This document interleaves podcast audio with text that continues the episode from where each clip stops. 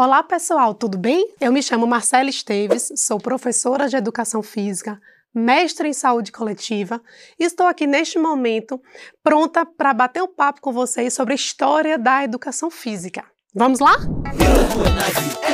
é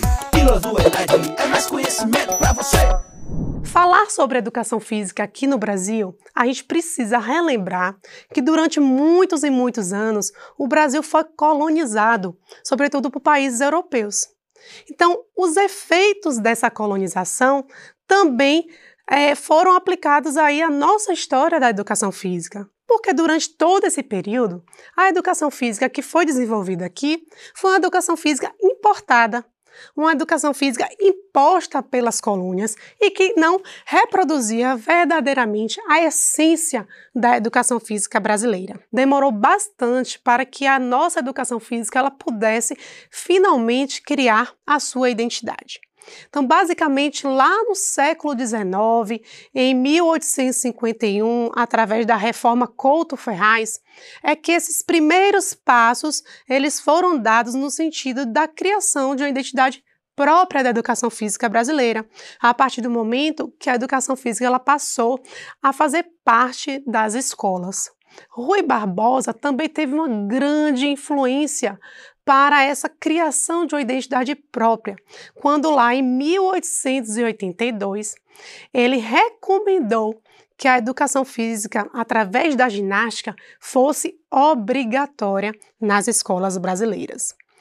Para a gente entender a história da educação física no Brasil, a gente não pode dissociar dos períodos históricos, sociais e da cultura que estava sendo ali desenvolvida naqueles contextos. Então vamos compreender um pouquinho das tendências da educação física aqui no Brasil? A literatura traz que seriam cinco tendências: a tendência higienista, tendência militarista, pedagogicista, esportivista e a tendência popular.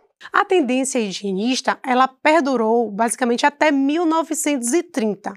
E quais foram as principais influências dessa tendência? A medicina, que estava em grande evolução, e a questão da eugenia, da pureza da raça, da criação de uma raça pura, de uma raça limpa. Isso interferia diretamente nas aulas de educação física. Por quê? Elas eram ministradas por médicos, imaginem, médicos ministrando aulas de educação física.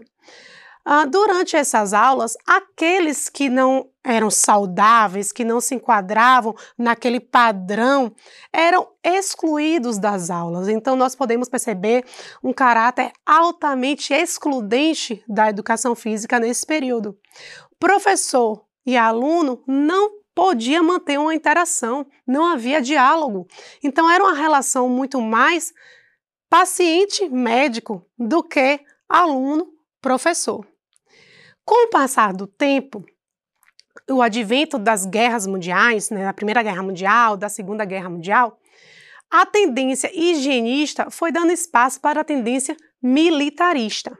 Como o próprio nome já demonstra, as aulas era, elas eram ministradas basicamente por militares.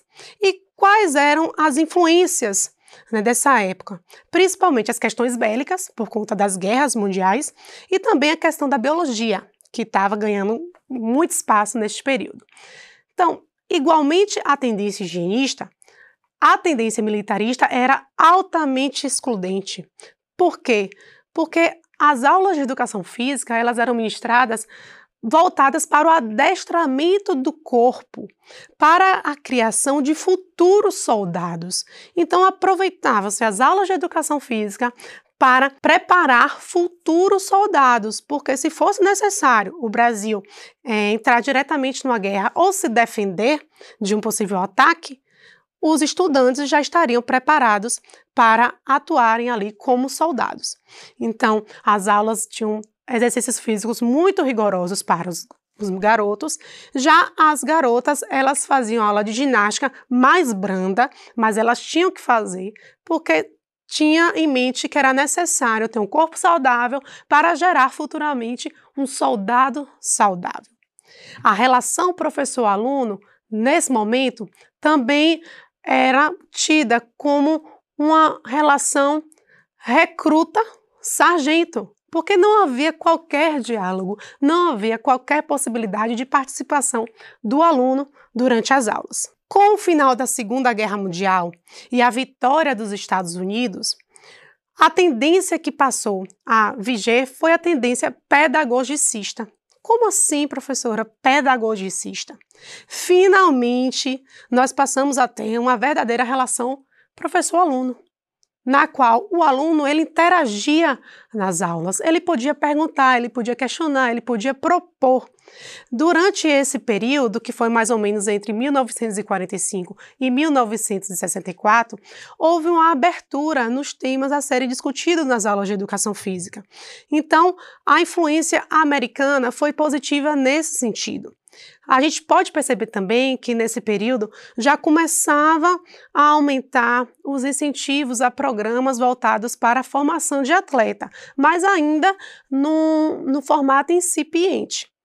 Isso veio realmente a se fortalecer na quarta tendência, que foi a tendência esportivista. Ou vocês podem encontrar também por aí tendência mecanicista, tendência é, tecnicista, que foi mais ou menos aí entre 1964 e 1985. Nessa tendência, aquelas conquistas que a gente tinha conseguido no que diz respeito à possibilidade de ter um diálogo entre o professor e o aluno, verdadeiros professores de educação física ministrando aula, a gente acabou perdendo. Por quê? Porque estávamos no período da ditadura militar. E isso repercutiu nas aulas de educação física. Os professores eles eram utilizados como é, manobras para trazer a ideologia militar para dentro das salas de aula, assim como os investimentos, os incentivos e a atuação do professor de educação física nesse período era voltada para a formação de atleta. O Brasil queria se firmar enquanto uma potência mundial também no âmbito esportivo.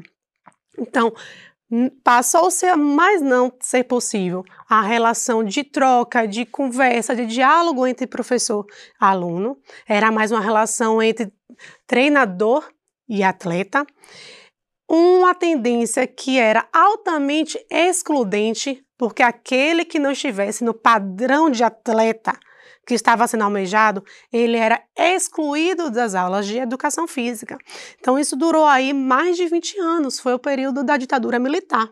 Essa tendência, ela só caiu por terra com o advento da tendência popular em 1985. A tendência popular representou os direitos do povo, né, a, a, necessidade de respeito né, aos princípios democráticos, e isso refletiu nas aulas de educação física.